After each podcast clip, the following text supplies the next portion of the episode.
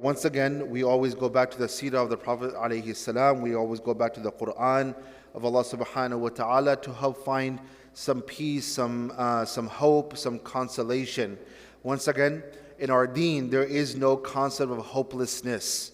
Inshallah, next week we'll go through. I have uh, something in mind for next week, inshallah, that there are the word qanata yaqunutu, uh, like Allah subhanahu wa ta'ala says, La taqnatu min rahmatillah. This means that to become completely hopeless in Allah subhanahu wa ta'ala. There are six places in the Quran that Allah talks about hopelessness. Inshallah, we'll talk about this uh, next week.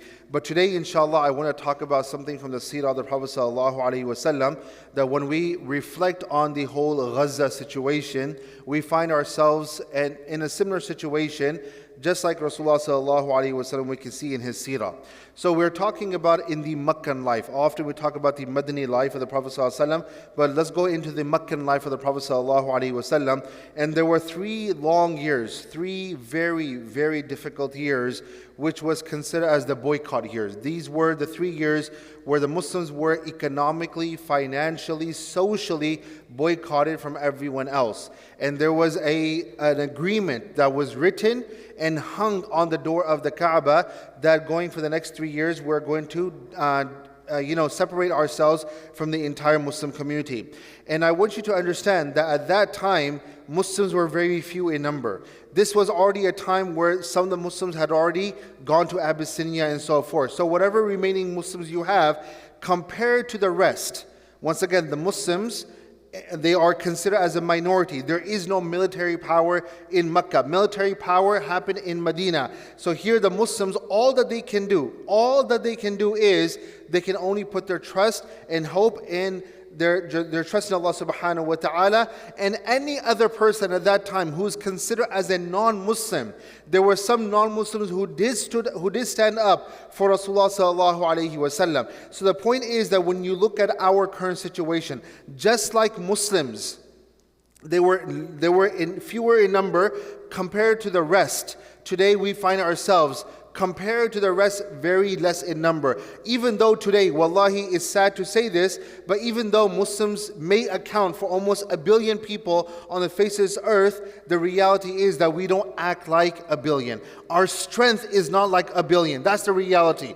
But we find, once again, going back to the seerah of the Prophet sallallahu alaihi wasallam, and just like he sallallahu alaihi wasallam, there were certain individuals in his life, such as a man named Mut'im bin Adi, a man who stood up for the Muslims, a man who said that I'm going to stand here and I'm going to support them because what, what is being done to them simply on the basis of religion is not right.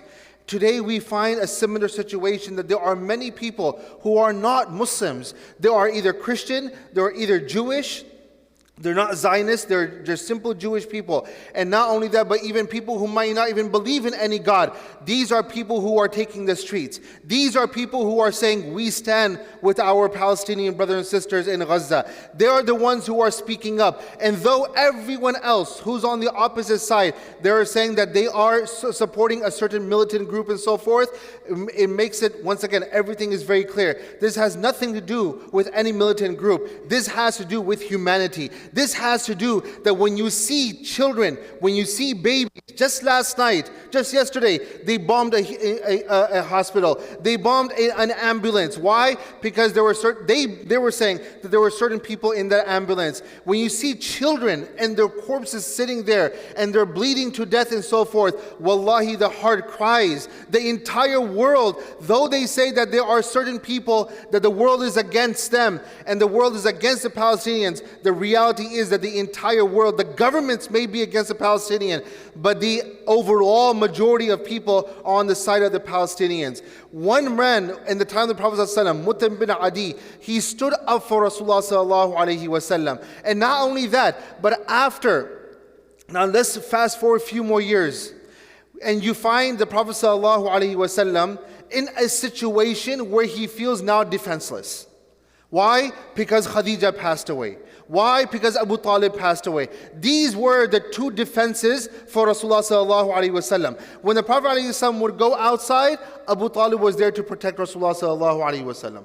When the Prophet wasallam would come home and he needs some psychological con- uh, consolation, he needs someone to, someone to be in his side.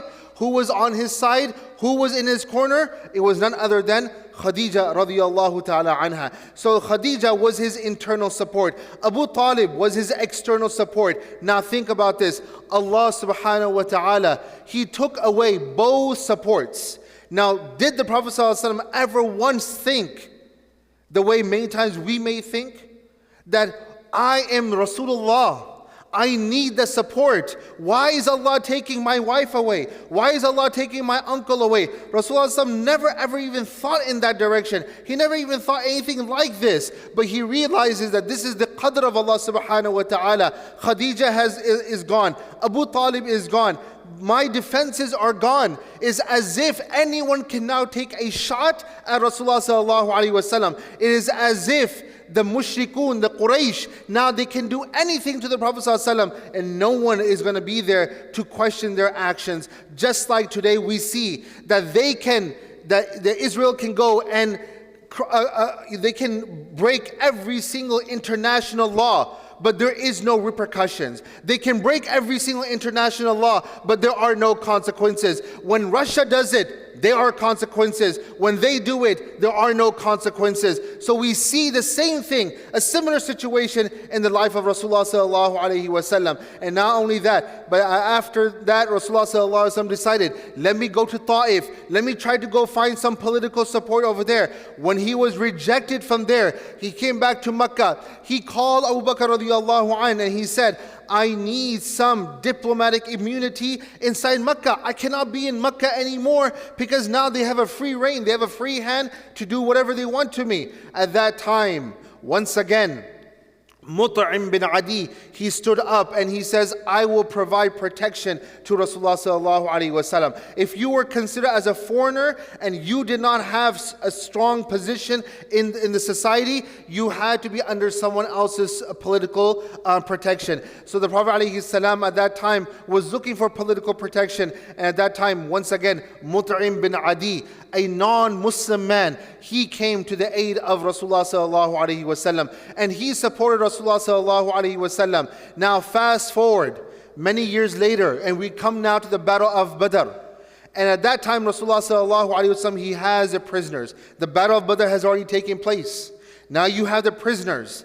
Mut'im bin Adi is already gone by then. He's already passed away. But the point is, Rasulullah what did he do at that time? He said, if Mut'im bin Adi was here today and he would vouch and he would try to he would try to convince me to let them go and he would speak on their behalf for Mut'im bin Adi I would have let them go I would let these people go. And what the Prophet ﷺ is doing, brothers and sisters, is he's recognizing, he's appreciating Mut'im bin Adi, though he's a non Muslim, he's appreciating him for his efforts. He's appreciating him that when we needed him, he was there for us as Muslims. So, what we learn from this, from all this that I've mentioned, and I'm going to finish on this inshallah, there are several things that we learn. Just like the Prophet ﷺ was in a corner, defenseless, we find today our brothers and sisters in the corner, our brothers and sisters in Gaza in a corner defenseless. There's nothing that, no, there's nothing there to support them except for Allah subhanahu wa ta'ala. Just like Rasulullah sallallahu alayhi wasallam felt that the entire world now can do whatever they want to me. Everyone in Mecca can do whatever they want to me. Just like that, today we find ourselves in a similar situation. The world can do whatever they want. They can break all international laws and all the they can be war criminals and so forth, but there is no repercussions. There are no consequences. And likewise, the Prophet ﷺ is going out looking for support. Like this, the Muslims, subhanAllah, Muslims are trying to go out and find support. Forget about people who don't believe in Islam, but even our own Muslim political leaders. Wallahi, may Allah give them the ability to understand. And wallah, I hate to say this, but this is exactly what textbook munafiq is. This is what a textbook munafiq is. Internally, you are not uh, you, outside. You show you are a Muslim. Internally, you don't you don't support the Muslims. This is what our political Muslim leaders are doing. But then more than this, it is important for us that when we see a non-Muslim a non Muslim supporting our Palestinian brothers and sisters, when we find people who are, who are influential people in society, in media, people who are TikTokers, people who are YouTubers, and so forth, when they come forward and they support Palestinians, they know very well now the smoke has been uplifted. Now people are starting to see the truth that if you stand up and you speak for the Palestinians, your career, career could be in jeopardy, your influence could be in jeopardy, and so forth. But yet there are people who are saying, I will speak up for the Palestinians. And what is our job as Muslims, because we learned this from, from Rasulullah wasallam, is that we need to appreciate them for their, for, uh, for their speaking up for us. Wallahi, today we don't appreciate them. Yes, we're very quick we're very quick in sharing things. If you aren't sitting on Twitter, you just retweet it. You're sitting on WhatsApp, you forward it. You're sitting on um, Facebook, you share it again. We are pushing information forward, but just like Rasulullah is recognizing, he is acknowledging, he understands the efforts of Mut'im bin Adi. He remembers Mut'im bin Adi that when we needed him, he was a non Muslim, but he was there for us. Likewise, when we find people like this, it does not take a lot of time if you send them a private message. Thank you so much. Yesterday, I was sitting on social media and there was a lady, I saw a, video of hers. She was saying that Uh, when I made, she made a video in support of our Palestinian brothers and sisters. And she said that when I made this video, there are so many thousands of people who sent me private messages thanking me for my, for my support. Wallahi, these people, even though they may have thousands, hundreds and thousands of followers and so forth, but when they stand up for our brothers and sisters in Gaza, and though there be other people who will say, you know, they will, they will forward their message, they always appreciate private messages. I'm telling you honestly, they appreciate private messages. You send them a DM, you send them a, a, a, PM, whatever you do, you send them a message, a direct message, a private message, and you say, Thank you so much. That in times like these, where people's careers are in jeopardy, and your career could be in jeopardy, and your influence could be in jeopardy, and so forth, and you could lose thousands and thousands of followers and so forth. But thank you so much for standing up for our brothers and sisters. We need to do this because Rasulullah did the same exact thing. So in this in this situation that we are in, First of all, just like Rasulullah he never had any military power, but he put his trust in Allah. He always made dua to Allah subhanahu wa ta'ala. In a situation like this, we can do those kind of things. There are ways that, you know, once again, make dua, uh, push the word forward, have our trust in Allah subhanahu wa ta'ala. Do not ever lose hope in Allah subhanahu wa ta'ala. Thank the people who are standing up for us. Those who are not Muslims and they are supporting, send them a message telling them you know, you appreciate them for, uh, for standing up on the side of the truth.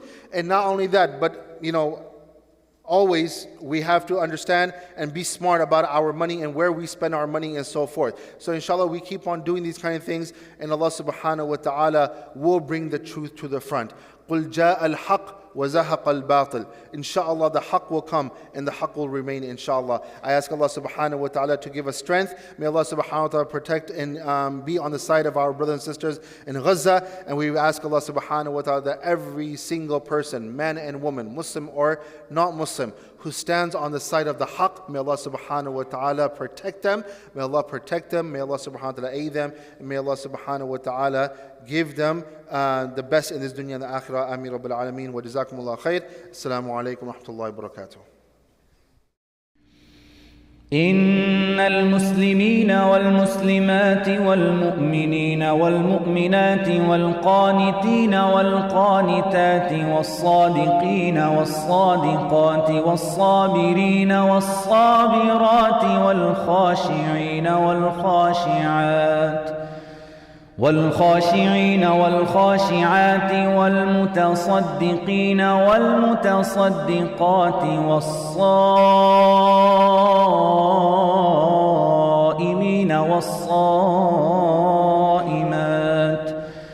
والحافظين فروجهم والحافظات والذاكرين الله كثيرا والذاكرات أعد الله لهم مغفرة وأجرا عظيما